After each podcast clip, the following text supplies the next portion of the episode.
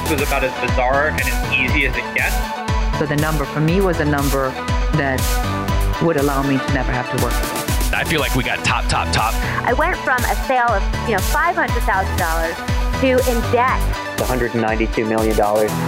This is Built to Sell Radio with your host, John Warrillow. Hey guys, it's John Warrillow.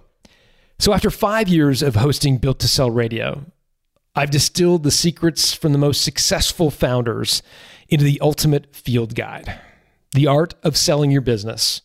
Winning strategies and secret hacks for exiting on top is now available. The Art of Selling Your Business is a playbook for punching above your weight in a negotiation to sell your company. Now, you may still be years away from selling, but there are actions you can take now that will make your business irresistible to an acquirer in the future. And in this book, you'll get answers to your most vexing questions like, when's the right time to sell? How should I value my business? What are the biggest mistakes owners make when they sell? How do I get multiple offers? How do I attract an offer from an acquirer without looking like I'm desperate to sell? How many companies should I approach? How do I separate real acquirers from tire kickers? When in the process do I reveal my numbers? When and how do I tell my employees? How do I avoid retrading when the buyer drops their price during diligence? And the age-old, how do I avoid an earnout? Along with actionable answers to the questions, you'll also get a playbook for defending yourself against the dirty tricks used by the most unscrupulous acquirers, including how to defend yourself against retrading, acquirers who intentionally set unattainable earnout goals, financing an acquirer's business, becoming a prop deal, strategic pacing, competitors posing as acquirers, accepting illiquid or overvalued shares for your business in lieu of cash, and giving away your retained earnings as part of your deal. You'll also get easy to understand definitions of some of the most bewildering terms acquirers use in negotiating to buy your business. Stuff like tipping basket, covenant, downstroke, escrow, indemnification, earnout, QOV, reps and warranties, churn. I'm just about to throw up just using all this industry lingo, but you'll get a definition for each of them and an easy to understand package. If you order The Art of Selling Your Business today, you'll receive a collection of thank you gifts to enjoy alongside the book. Just go to builttosell.com/selling. Have you ever received an offer from a private equity group? My guess is in the last year or two, you probably have. Low interest rates are really fueling an entire army of private equity groups that are rolling up and buying up small, mid-sized businesses, including my next guest company, Fresh Meal Plan, which was run by Mark Elkman. It was one of these food delivery spaces where they were dropping off fresh meal kits, if you will, to fitness enthusiasts in South Florida to begin with. The business was a huge success, went from zero to 20 million, if you can imagine, in just 3 years, which is around the time Mark agreed to sell the majority of his shares to a private equity group. And here to tell you again, the good, the bad, and the ugly associated with that deal is Mark Elkman himself.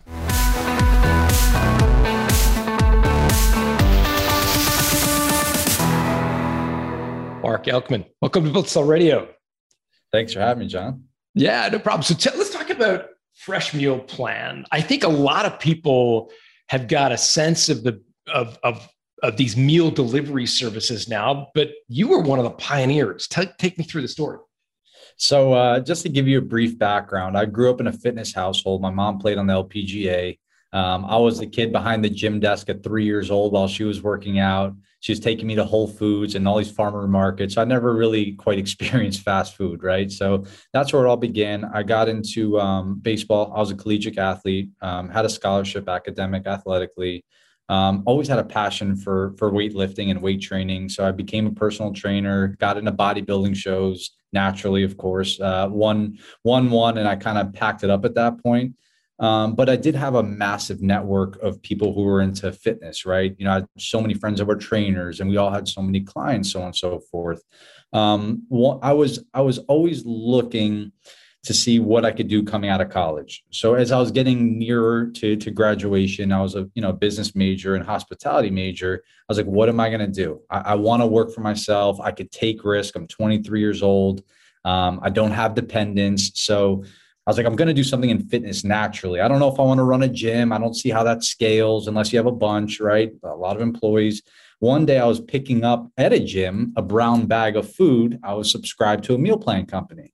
I was going to this gym locally and I'd pick up this brown bag. It had 10 meals in it. The food was, frozen vegetables, very, bland chicken and, very bland rice. But at the end of the day, I was eating for macros. I was eating for results, not necessarily for flavor. Food is fuel as opposed to, that's right. Whatever. Yeah, yeah. I got it. Some people I know guys like you. I hate guys like you. I'm like, oh man, it's not fuel. That's right. People eat to live and others live to eat, right? That's right. Eat to live. That's a household I grew up in. I was working at a country club at the time where I live in Boca. It's one of the largest clubs in the country. I was doing personal training, getting my degree. And I was friendly with the executive chef there, and he had a really incredible background. And I brought this brown bag of food to him one day and I said, this is what I'm eating. I can't believe that there was 50 bags sitting in this fridge. I'm paying $100 a week. That's $5,000 sitting in that fridge. And this guy just told me he has this relationship with 10 other gyms. So I started doing the math. I said to the chef, and I remember to this day, about 10 years ago now, I said, if you can give me better food, I can get everybody to eat it. And he took the food out, this guy with this big, chef hat and the whole deal. He goes, Mark, he laughed. He goes, I've been waiting to get out of the country club for a while now. He goes, I'm in. So sure enough, we went and got a little Quiznos shop a couple miles away and we started making food. I started going to my trainer friends. So Quiznos mean like it closed down? You had there was a kitchen. Yeah. Okay. Not a old Quiznos. Yeah. Yeah. Old Quiznos. Retired Quiznos. Okay. Had the basics. Did the typical, the toe in the water strategy. I'm still training. He's still a chef. I immediately went to my close contacts. I wrote a list. I'm like, these 20 people I can count on buying and supporting me. Right. That list quickly turned into 100 and 200 people, all paying $100 a week. Right. So very quickly in, 60, 90 days in, we picked up a couple hundred customers. Now we're busting out the seams of this Quiznos. We then found this commissary, 20 miles away. And what's a commissary? I've heard that word, but I've never understood what it is. Sure. So a commissary is essentially a turnkey operation where you can go and produce a product, right? So I didn't have a kitchen. Yeah. So this place had the hood systems where you can cook under. It had the refrigeration to store your food. If you had to go do that yourself, you're talking about a lot of CapEx. I mean, this particular commissary probably cost $2-3 million with all the equipment there. And I just had to pay rent. And Mark, how did you and Patrick was the name of the chef at the country club, right? How did you guys divvy up the equity? Did you both put in cash or how did that work? So this is one of the feel-good parts of the story. We both put $10,000 in, and we never had to look back and reinvest. With $20,000, we turned around and built a $20 million company. So did you guys go 50-50? We did. Wow. Yeah. So he's like, I'm going to cook the food, and you're going to sell the food, right? So it was a very symbiotic relationship, which from my experience, you always want to look for that when finding a partner. The less overlap, the better, right? So overlapping skills leads to, arguments down the road from what I've experienced. Yeah. So, okay. So let me just challenge that and tell me your thoughts. Challenge is not the right word. I guess there's been some situations I can think of a Built to Sell Radio episode I did a couple of weeks ago with a guy named Greg Alexander, who quickly shared equity with his co-founder, but it was kind of Greg's idea and Greg was the driving engine of the thing. Anyways, he ended up selling it for a truckload of money and kind of in retrospect said, did I have to give away half the business? I don't know. Have you had any of those thoughts that maybe it wasn't right to go half and half, and maybe I should have hired someone if I could afford it? How do you feel about the decision to just split it half and half with Patrick and go, given everything that's kind of gone on since then? In this circumstance, it was a phenomenal deal.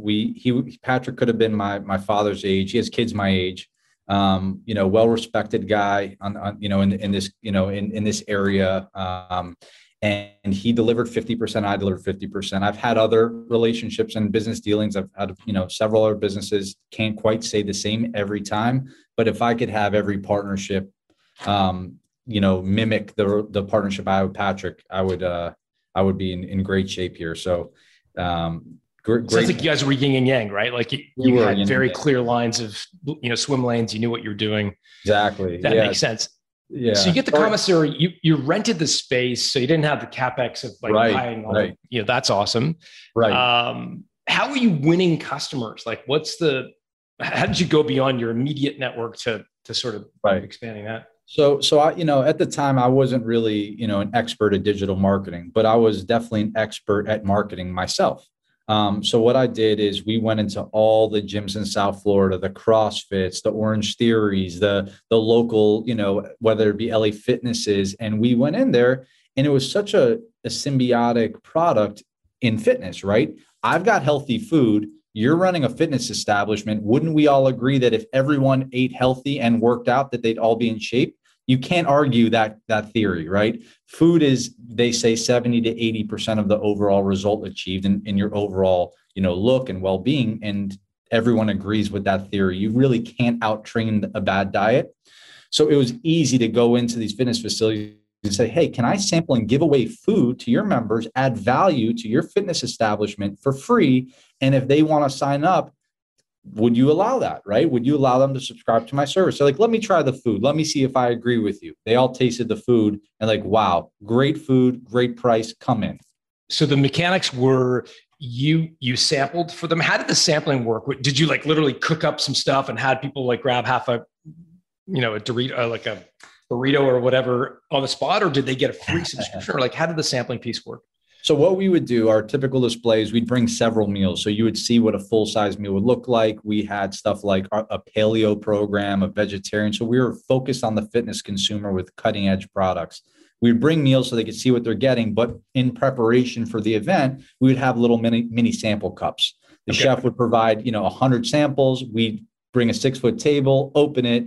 Everyone would sample the food when they're done the workout, and they'd be on their way. We'd like to sign people up on the spot. And we were very successful at that. But this was purely grassroots. Did the gym take a cut of the subscription? Did you pay per subscriber? That's later in the story. But that it evolved to that? It evolved to that. But day one, no. Day one, we were leveraging food because I didn't have a margin to give away, right? So I'll let you, Mr. Gym Owner, I'm a new company. You like my product. We all agree. I had no competitors fighting for that gym space at the time, back in 2011. I'll give you free food worth $100 a week. Typically, these gym owners are into working out in the fitness themselves. So wow, that's really valuable to me, right? So that worked out extremely well. And it got us a long way. We built a great company utilizing this one strategy. Got it. So the gym owner got the free membership or subscription. Correct. In addition, the gym members, the people that kind of came and went, they got some free sample. And if they wanted to sign up, they could sign up. Direct. Absolutely. And we're adding value to the experience of working out. Imagine owning a gym, which I happen to own several. And at the end of your workout, you got someone that wants to give you a free massage. You got somebody that wants to give you, XYZ. Gyms love the added value, Sure. So we definitely, I would say we're the highest, value add to any fitness establishment down here in South Florida. So that's where it all started. And I ran into a gentleman by the name of Dave Long, founder and CEO of Orange Theory Fitness. He was at the early stages of building that company. He had about 8-9 stores. And I became friendly with one of the guys that was opening a club here in Boca. And I said to him, can I cater your event? I knew Dave was going to be there. I knew the executives were coming and I wanted to put on a show. So Patrick, being that he's a country club guy, we were searing sliders and it looked like a full blown event, right? I met Dave there and he said, would you do this for all my openings in South Florida? I said, absolutely. So, from there, I ended up actually buying a few Orange Theories and get involved in the brand myself, but we integrated ourselves in the brand and that brand grew to 1,500 stores today domestically and, 3,000 internationally.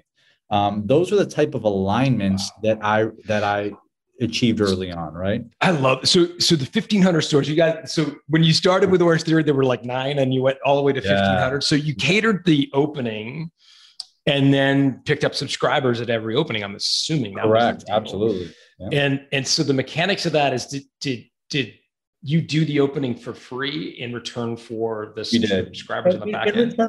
In return for marketing, right? You're going to do this outreach and event. You're going to spend money on marketing. Include that Fresh Meal Plan is going to be there catering and giving free food. And then they'd come there, they taste our food. We blew them away with hot food, and we are signing up 10, 20, 30 people in an event at $100 a week. And our customers are staying for a few months on end. So cost per acquisition, low, cost of food, right? And lifetime value, high. So that's a great combination, right? Yeah, for sure. How long did you get the average subscriber to stay for? Like, what was the tenure of a typical subscriber?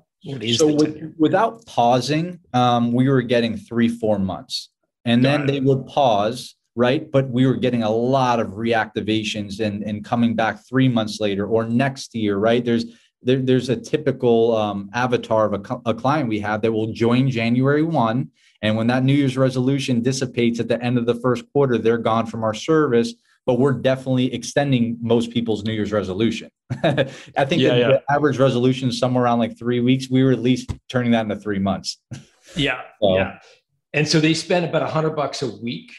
Correct. About $400 a month. So I'm just doing the lifetime value. So like $1,200, and you're picking up 10, it's $12,000 a lifetime value on the back of one catered meal. How did you scale that in different parts of the country? Are you flying like a chef to Boston when they're starting an Orange Theory in Boston or in Knoxville, or like, how's that working? So we were doing all the openings in South Florida. Our relationship changed as the brand grew. We turned that into a digital relationship where we were, doing essentially webinars with franchisees throughout the country, teaching them about the product, sending them collateral for in-store. They were doing the messaging directly to their members. We scaled it, and we did very well at it. And we grew, with the brand, not quite as fast as they grew. But that's just one of few relationships. We became the official meal plan provider of the Miami Dolphins down here in South Florida in year one. So I was there pregame feeding the athletes, postgame feeding the athletes, taking pictures and using that to promote the meal plan. And again, if the Miami Dolphins are eating Fresh Meal Plan, it's good enough for me, right? So we gained that type of traction early. We were sponsoring the CrossFit Games when CrossFit was exploding down here in South Florida. The regionals, and there'd be 200 gym owners, and I'm meeting every single one, and all the athletes are eating Fresh Meal Plan, right? Because it's so the title sponsor. The gym membership, sort of the gym partnerships, sounds like evolved. Right. I'm guessing competitors came in and said, "We'll give you a cut." How did it evolve? Do you remember what the kind of fork in the road was that made you have to start giving the gym guys part of the deal? So there were some competitors that came in South Florida. Only a couple of them really had it together, right? So there's a low barrier to entry to get in this industry, but a large barrier to growth, logistics, marketing, delivering a fresh product to your home overnight. There's a lot of challenges, and growing to several hundred and thousands of customers does become challenging. From the outside looking in, it's like, I could go cook food for 20, 30, 50 people, but can you do it for 500 or 1,000? And that's where Patrick brought tremendous value as we grew. I would have been relying on somebody to do that, and I wasn't comfortable. So what we did, I brought network to me is massive. And I brought somebody that's a fitness guy, built a telecom company. And he came to me and says, "Mark, I used this program for telecom years ago. I think so is really well suited for a Fresh Meal Plan. Let's give them a residual." So what we do is, and what we did from that point forward, we gave all the gym owners a percentage of the customer as long as they were a customer of ours. And again, these people are spending $400 or $500 a month. So when you're getting 8, 10% of that per customer, you're making $40, $50 on that customer a month. You end up with a couple, couple dozen customers, or, 30, 40, 50 as a gym owner. You're passively now eating food that you believe in and making money, and we're doing the work. So it was a phenomenal business model. And that gave us major trajectory. When I then gave them a product they believed in and money, they loved us. I bet. And was there anyone else doing that at the time? Were there any other meal delivery services offering some sort of residual or you know, cut of the deal, whatever? Not like us, not like us. We grew much faster. We had more to give.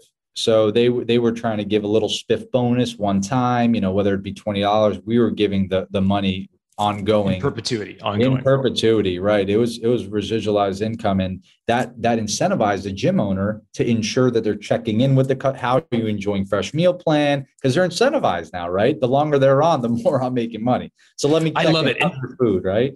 And this business was a rocket ship. Like you started it and 3 years later, you're number 70 on the Inc. 500 and, you know, 20 million in top line. Like that's crazy. That's incredible growth.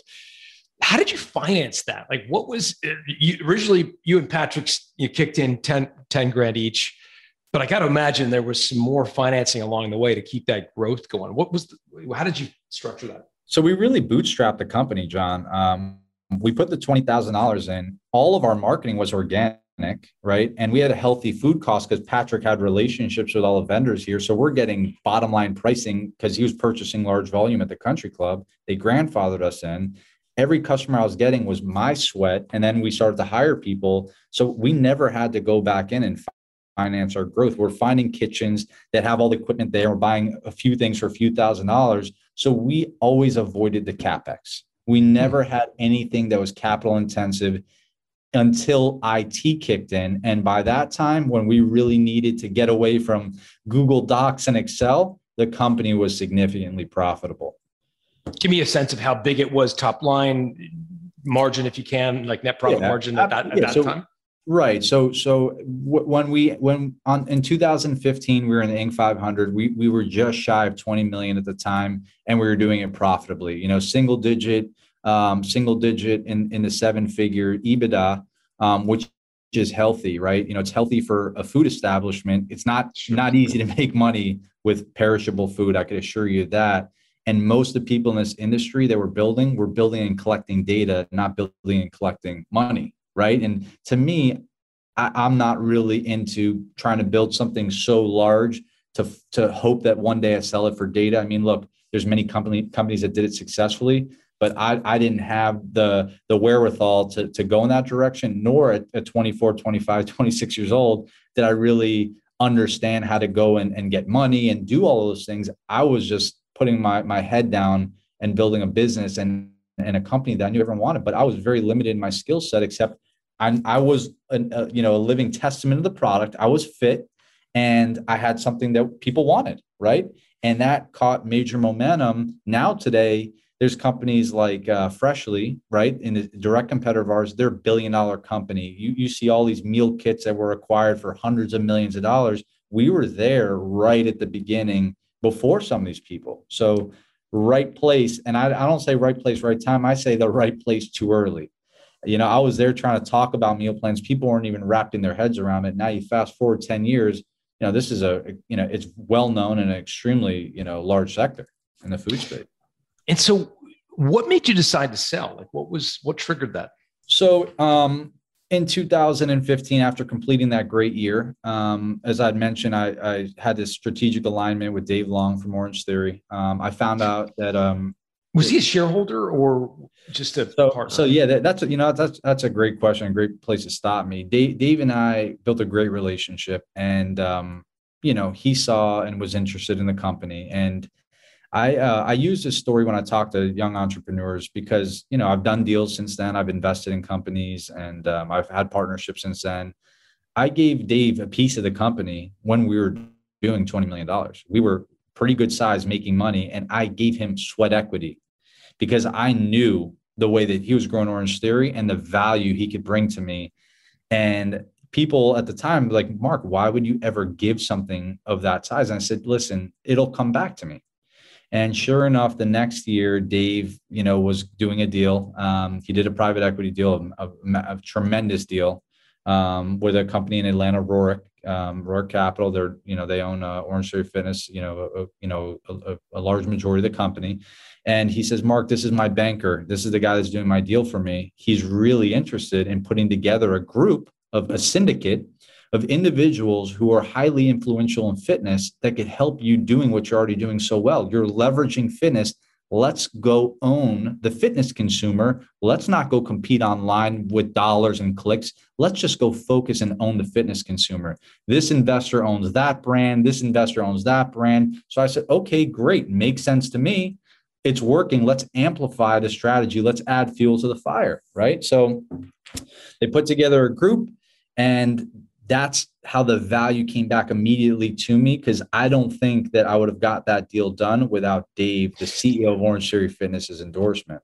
The consortium, maybe I'm struggling to understand this. Are you referring to just a group of loosely affiliated partners, or is this a private equity group that is buying companies in the fitness space?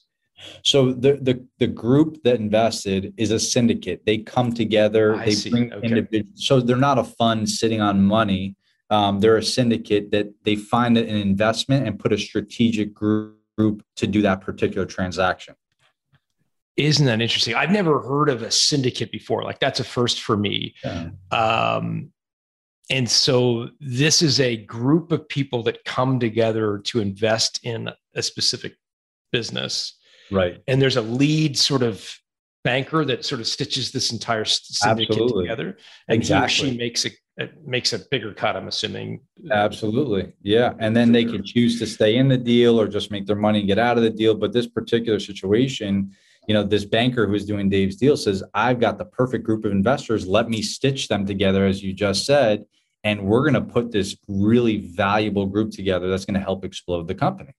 And that's how it came together. And those guys have done other deals like that as well and invested in other companies. And, hey, I got this great deal. You want to get in? But there's all sorts of regulations when having a PE group and sitting on money versus saying, I've got this great deal. Let's come together for this particular transaction. Mm-hmm. So that's how that group operates. Got it. So let me see if I follow the trajectory. You guys have an amazing 3-year run. You're $20 million, single digit EBITDA.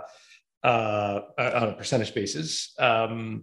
Dave has been a huge partner, mentor, it sounds like, to some extent. And so you give him a little bit of equity. He then turns around and says, I've got this syndicate that might want to effectively buy the majority of Fresh Meal Plan. Are you interested? And what was your, have I got the kind of narrative about right? Yeah, that's about right. And at the time I started getting some interest from PE groups.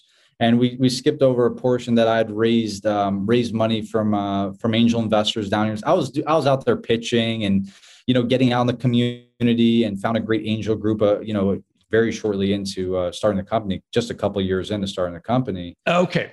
And, you know, so Dave says, look, you know, I know that people are talking to you. Before you do a deal, let's talk to, you know, Brian, and let's see what he's got to say. I trusted Dave. So we turned around, put a group together, and consummated a transaction in the middle of 2016.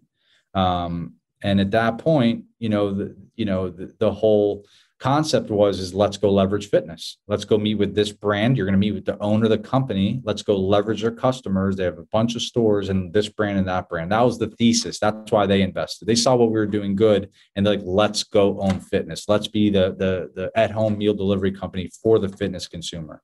Got it. So I understand the acquirer of Fresh Meal Plan was New Heights Capital. Right. I got that right. Okay. Yep. So is that the name they kind of put on the syndicate? New Heights Capital? Or? They had already done deals in the past. They were, you know, with different investors for particular deals, but the main principal of New Heights became, you know, built the name for himself by walking into this chain of gyms up in Connecticut. And they were doing okay. And he came and just flipped this thing around and turned it into a powerhouse. And then they sold it to a private equity group. So that's what put him in business. And, he made a name for himself. Right. So from there, he had a network of people, and, he saw this particular deal, put the network together, did the deal, you know, and since then has done similar type of transactions, and, finds people within his wheelhouse, and they go and do their deals instead of just sitting on money like the traditional PE groups do. Yeah. And so the business model I've seen with these sorts of private equity investments is that they take out most of the founder's equity, but they ask the founder to stay on and roll 20-30% into a new entity. Is that sort of the model they used with you, or can you share a little bit about the structure? Sure. Sure. So they bought a controlling interest in the company. And you know, the whole concept was, you know, we're going to buy control of the business. We're going to put money on the balance sheet. We're going to amplify the growth, amplify what you're doing. And we're partners, right? And I did this interfacing with very phenomenal bankers and guys have been doing this for a long time. I'm in my mid 20s, right? So I have no idea what I'm getting myself into. You learn about terms like retrading, right? You know, here's the deal.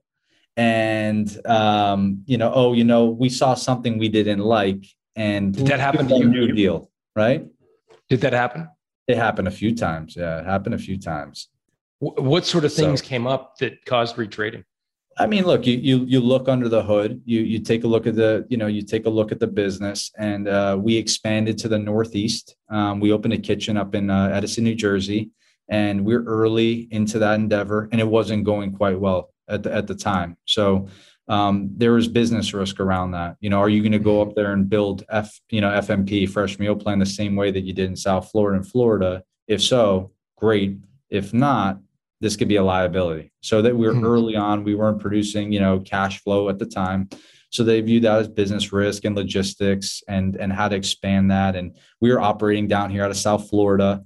So little, you know, things like that, you know, change a deal. You go from a great conversation of, hey, here's where the company is from a, you know, 30,000 foot view, but here, let me see all these documents, and, oh, okay, well, I view this as risk. So let me change the deal a little bit. And then like, okay, fine, I'm okay with that. And then, you know what, I saw this too, let's change the deal again, right? So you start to get worn out a little bit, and you get deal fatigue. You know, me as a young entrepreneur, I'm like, oh, they gave me an LOI, this deal is as good as done. That's not the truth, right? The deal is not done until the ink is drying. And, you know, from my experience now, putting myself back in the position with other companies, I've learned a valuable lesson, you know, and would like to share with everybody listening, is the value of having somebody on your side talking to the other side is, you know, you always got to give something up, right? You have to give a few points of the equity of the sale. It's all negotiable, but that's important. Even having done that now, if I go into a large sale again, I'm going to have a banker there. It's sort of like selling your house without a realtor, right? I mean, sure, I could have, you know, sell my house without a realtor, but then everyone who walks in my house, I have to vet, make sure that criminals aren't walking in where my kids live, right? That's the job of the realtor. Or same thing, you wouldn't go into litigation without an attorney and represent yourself. It's the same thing from my experience, what I went through in selling a business. And so you would use a mergers and acquisitions professional, investment banker, business broker, like one like that, somebody represent you effectively, right? If you were to do it again. I would. And your primary reason for that, and I think that's sage advice, I share that a lot. But your primary reason is this retrading, that you think they could have perhaps controlled that a little bit more effectively. Yeah. How many times did you get retraded on? Like how many different times? Yeah, it happened a few like times. As in three. Yeah. A few as in three. And I mean, listen, if you have the banker on your side, and essentially their banker is calling my banker and say, hey, we don't like this. My banker could handle it differently and say, you know what, we got so many other groups that are interested. Maybe this is not the right fit for you, right? I mean, I wasn't prepared to do that. They saw how committed I was to the deal, and I think it was used against me, you know, and things like that, of that nature. I took a look back after, I'm like, wow, you know, this, you know, from where it starts to where it ends. And you hear the horror stories in dealing with, you know, private equity groups, and how very few and far between can a group of individuals with strong personalities work together. You know, the saying, I speak to Grant Cardone, you know, periodically, and he, you know, we talked about a particular transaction. He says, Mark, sometimes there's too much firepower at the top, right? And I think this was a classic case of there's sometimes too much firepower at the top. Or another one of his quotes that he gave me is, the only thing worse than a bad general is two good generals. And I think that's what happened here is you come in, you invest in founders that they built this company, and then you come in with this vision of how you see the company, and then you've got to align the two. And if it happens, great. But if it doesn't, then, you know, it doesn't really work out. And in this particular situation, that's how that happened.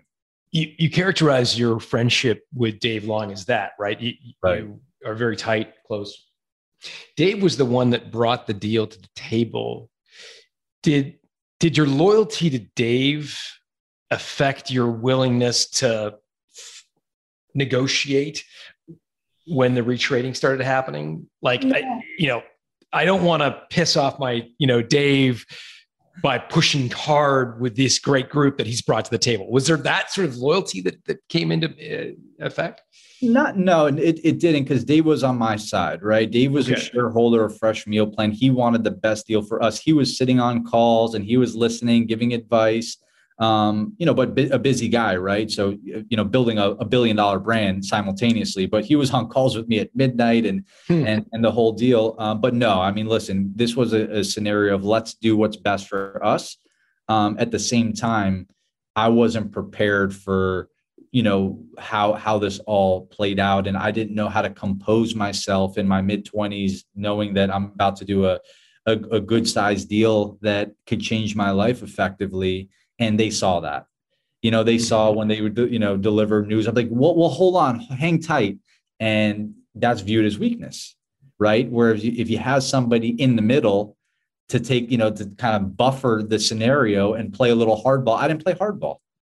I was a pushover, right? So it was my first time doing it and didn't have the experience, but absolutely a learning lesson, and wouldn't have changed what I'd done because it absolutely built momentum for me financially, doing that transaction, and built a phenomenal network. And I'm going to put myself back in that position, luckily, many times again. I'm 34 years old.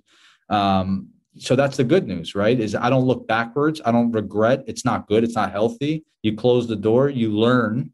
And you move on and you say, I'm going to be here again. And when I'm there again, I'm going to do it bigger. I'm going to do it better. And I'm going to learn from these mistakes. And here's how I'll do it differently. Right. So the retrading, having an M&A professional represent you so that you didn't victimize is probably too strong a word, but you didn't get affected by retrading. What else might you do if you had the deal over again? Again, I'm thinking of other entrepreneurs listening to this thinking, I'm about to do a deal with a private equity group. They want me to roll 30% of my equity into a new entity. Like, any advice or maybe do-overs that you might share? Well, we had a holding company. So nothing got rolled over essentially into a new entity. A holding company was just created where everything gets shifted over there. So that part wasn't uncomfortable for me. The part that was most uncomfortable is I was selling control of the business. And I didn't realize when you sell control of your business, you're selling your business. You've sold your business, and whatever you got that day for selling control of your business could be the last dollar you see from your business, right? And that didn't quite resonate with me well enough. I didn't realize that I don't make the decisions anymore. I thought I was still going to make decisions, and they came in to support me as, the founder who grew this business. And that's, the part that my lack of experience in being in that position, sort of backfired on me. And that set in over the next few years. And had I really understand that better, I don't know if I would have done that deal. I don't know if I would have. Like I said, I don't regret what I did. But I think that, I could have continued building that business from where I was. And I think that I was the best decision maker for the business at the time, and would have continued to be for many levels to come. And, again, when you do a deal with these guys, you have a lot of different personalities, a lot of different opinions, but I was the expert in this space. And, I look back and I say, wow, because I want to be in private equity. I essentially am in private equity in the sense that I use my own money and I fund deals, but I don't run a fund, let's say, but that's private equity, right? When I give somebody money and I were to invest in a company, I would be certain that the first thing I'm going to do is ensure that I make the person I'm investing in, the company I invest in, comfortable. How can I help you? How can I, I put this money behind you. So how do we work well together? How do we get the best out of this relationship so I can make return on my money for myself and all of my investors. Whereas it was, for me, it was a combative relationship, not a cohesive relationship. And I sit back and I say, wow, if I wrote somebody a check and I infuse this kind of capital into someone else's business, boy, would I be protecting it. And if I find weaknesses, because I'm more experienced than Mark as the CEO, and he's a young CEO, I would find his weaknesses and I would find ways to plug those, you know, holes. Right. And I had weaknesses, but I had a lot of strengths as well. And I felt as if my strengths were overlooked and the weaknesses were not essentially filled, but just, you know, essentially trampled over. And I could, and to this day, I don't understand that. I'm like, wow, like you had a business with momentum in 2015, 16, an opportunity to take a company at least to 9 figures or 10 figures, like we've seen a few times since then. No question the people were at the table in order to do that. All the firepower was there. But in this instance, it was too much firepower. Wow. You look at our board of directors, I mean, it was powerful. You know, I mean, you got a guy, ABC Financial, they're the largest, you know, CRM platform in fitness. They control the billing portal. They have all the information of the majority of fitness, right? And then you got Dave Long, and you got the bankers who bank the largest transactions in fitness and know all the operators and the founders. I'm like, this is a 100% lock solid thing that we're going to explode this company. And that just didn't happen. Wow. So what happened? What gave you, like, what, so you sell the majority of the shares. Like, what was your first inkling that maybe this isn't what I thought I was signed up for? During the transaction, before the deal closed, I saw that there was definitely personality conflict. And I said, you and somebody, or yeah, but between me and the other side, essentially me and the group coming in. I was so deal committed though. You know, I was deal committed, but I started to have this gut feeling. I'm like, this doesn't feel right. Like this, I feel like we should be getting along better, or, you know, but I kept saying to myself, when the transaction's done, then we'll all be on the same team though. So, you know, at that point they'll put their money in and things are going to change. It didn't change. It simply didn't change. It was a continuation. I'm like, wow, you know, this isn't going to last too long, you know? And, sure enough, I stayed on as a CEO for 2 more years till the middle of 2018. And then from there I was, no longer the CEO. I stayed on. I was essentially, you know, a VP for the company, helping business development, ongoing relationships with big brands, brought a few other big brands to the table myself, executed on that. And, you know, when we got hit with COVID and that whole boots on the ground strategy came to an end for whatever, you know, for that at that time, I stepped away from the company and was no longer day to day. So, you know, early 2020, I just held my seat as a board member. And, you know, that's the position I'm in now. And just watching a company that, you know, could have and should have, right? Could have and should have been, but at the same token, there's no regrets. I built a phenomenal Orange Theory Fitness portfolio by knowing Dave, invested in a few other great companies that I'm building and, you know, having, you know, great success with. So there's no regrets, but I look back and I say, had I done these things better, or had I known these things, this company could have easily been a 9-figure company. So I'll just use that as a lesson to help me get these other businesses to that level, right? So now I know, you know, what I didn't know then, and I'm still at a young age. So. And do you still own part of Fresh Meal Plan? I do. Yeah, I'm still a large shareholder. Okay, and what is the prospect for getting liquidity on that ownership piece? So the prospect is we have to become very strong at digital marketing. I never really focused too heavily on digital. I was the boots on the ground guy. I was building relationships. I never sat there and learned and you know how to monetize a customer online because I was doing so well at what I was doing at that moment. But I do regret it, right? Because had I done what I did on the boots on the ground and been strong at digital, we would have been a powerhouse. And that's the lack of my experience. That I wasn't experienced in digital marketing, right? I was a personal trainer in my mind and was just, again, at the right place early with a phenomenal product. And it just, it made sense. No one thought that my product wasn't great. And no one thought it was overpriced. No one had anything really negative to say about the product. So winning customers was easy. Yeah. I'm so surprised there was tension. Like, you seem like, we don't know each other beyond our conversation today, but like, you seem like a super affable guy, friendly, outgoing. Like, you obviously are really good with people, or you wouldn't have been able to sign up all these gyms and personal training. Like, I'm like, how on earth did you have like, what did you guys disagree on? Like, I don't, that's the part that I'm like lost about, because you just seem like a good guy to hang out with. I can't imagine them being frustrated with anything. I think that if we were just hanging out with them, that we would be hanging out. I think that there's no personality conflict. I think that it's disappointment in execution in certain areas for me. Like, I wasn't wonderful at managing technology.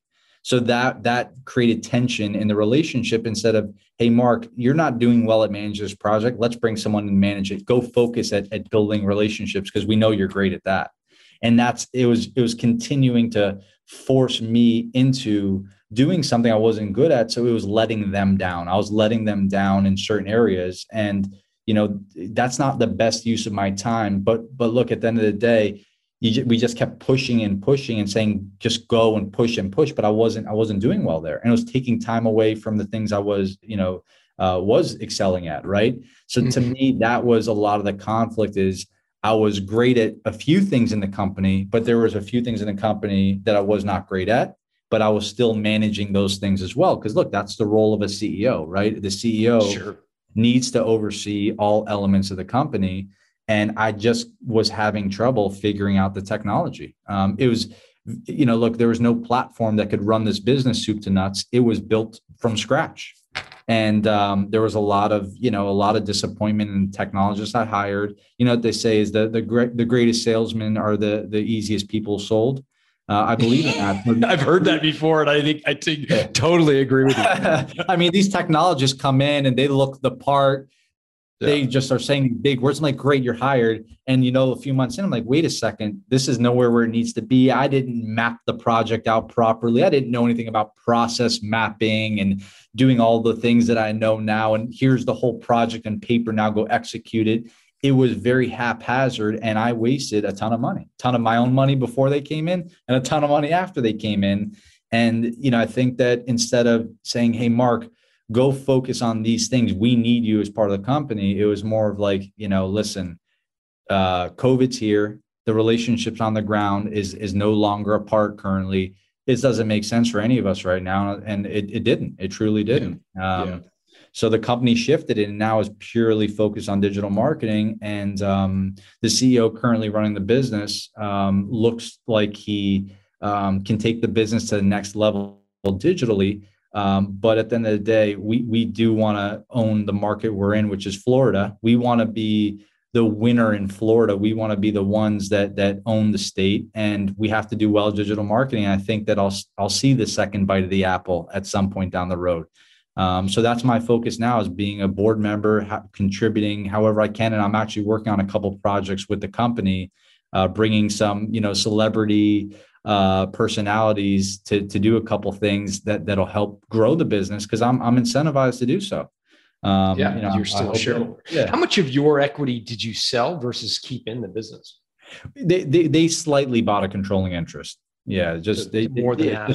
Just over half. Yeah, so still plenty incentivized. My founding partner and I. Yeah, I would think so. And I know we can't get into specifics on the valuation, but can you just give us a rough idea how they valued the business as a multiple of revenue or EBITDA? Yeah, no problem. I want everybody to kind of understand. And, look, at the time, food tech was hot. I mean, just saying the word food tech, people are throwing money at you. It sounds so good. At the end of the day, I was a meal plan company, but really technology marketing is what drove the business. Food was just the byproduct. So the valuations were rich at the time. I mean, high single digit multiples of EBITDA was really the benchmark at the time. And I even did better in the angel round. I did in the double digits of EBITDA with my angel group because it was so hot. I was executing and making money. The difference was people were growing top line, but they didn't understand bottom line. Keeping my cost per acquisition low was giving us a nice bottom line return. And everybody was thrilled to see that because it's not easy to make money in the space. Most don't. Because of the hard costs and the perishable inventory. And yeah. So how did the angel investors make out from the deal? Like when they, were they, like, how did they sort of end up faring in the transaction? So, you know, I did my transaction. They got their money out first. You know, we called it, you know, call that the 1X provision, right? Money out. And then they convert to shareholders. Sorry, what, I don't understand what you're referring to. So what is the 1X? So like, how does that work? Yes. I mean, you know, some groups operate this way where they'll give you an injection of capital. And once they get all of that money back, they'll convert to a shareholder. So they're effectively giving you debt? I mean, it's not debt on the books because it's their own cash. But let's say, you know, for example, using, you know, $500,000, you know, 1X would mean here's your $500,000. But when the business sells, if it sells, I get my $500,000 out first, right? I get my $500,000 first. And then I then have this equity component based on what we valued the business at, right? So if it's $10 million and they got 10% of it, they get their $500,000 first and then their 10 million.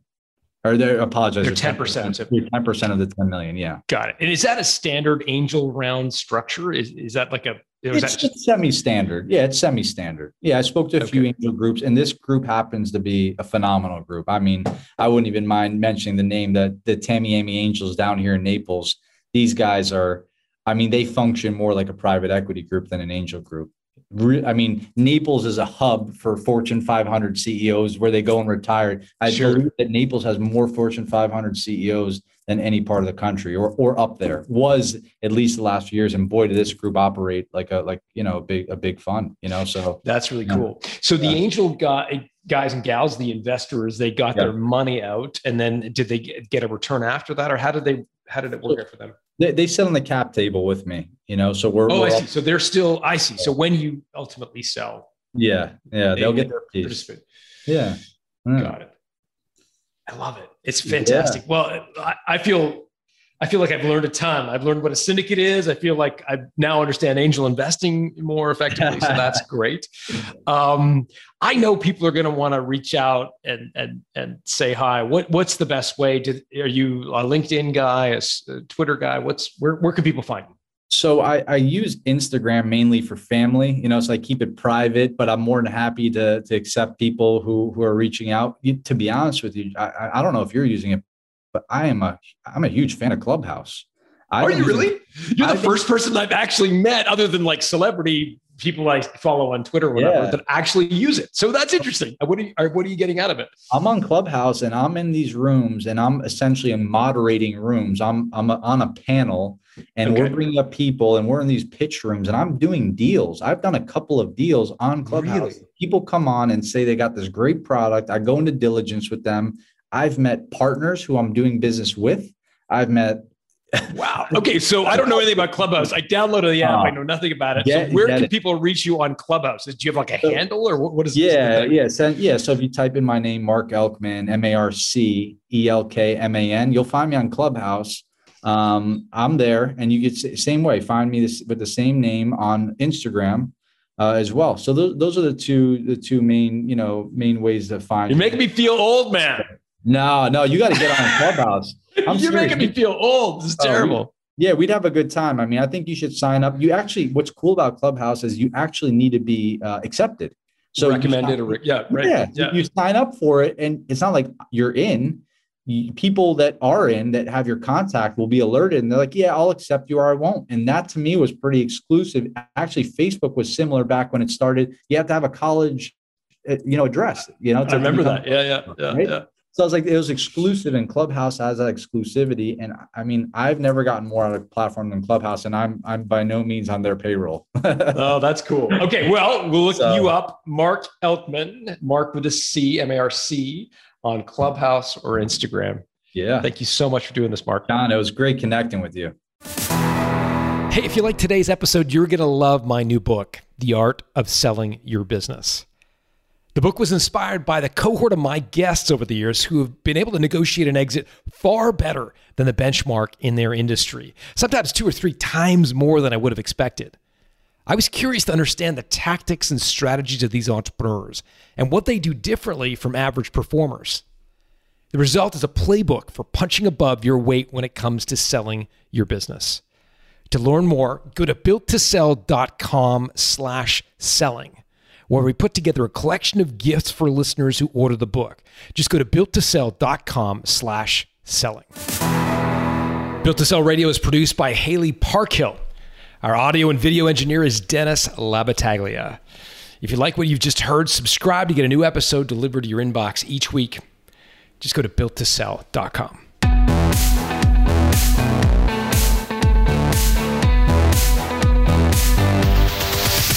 Thanks for listening to Built to Sell Radio with John Warrillow. For complete show notes with links to additional resources, visit builttosell.com/blog. John is the founder of the Value Builder System. To find out how to improve the value of your business by 71%, visit valuebuildersystem.com. John is also the author of Built to Sell, Creating a Business That Can Thrive Without You, and The Automatic Customer, Creating a Subscription Business in Any Industry. Connect with John at facebook.com/builttosell or on Twitter at John Warrillow, W-A-R-R-I-L-L-O-W. Thanks for listening.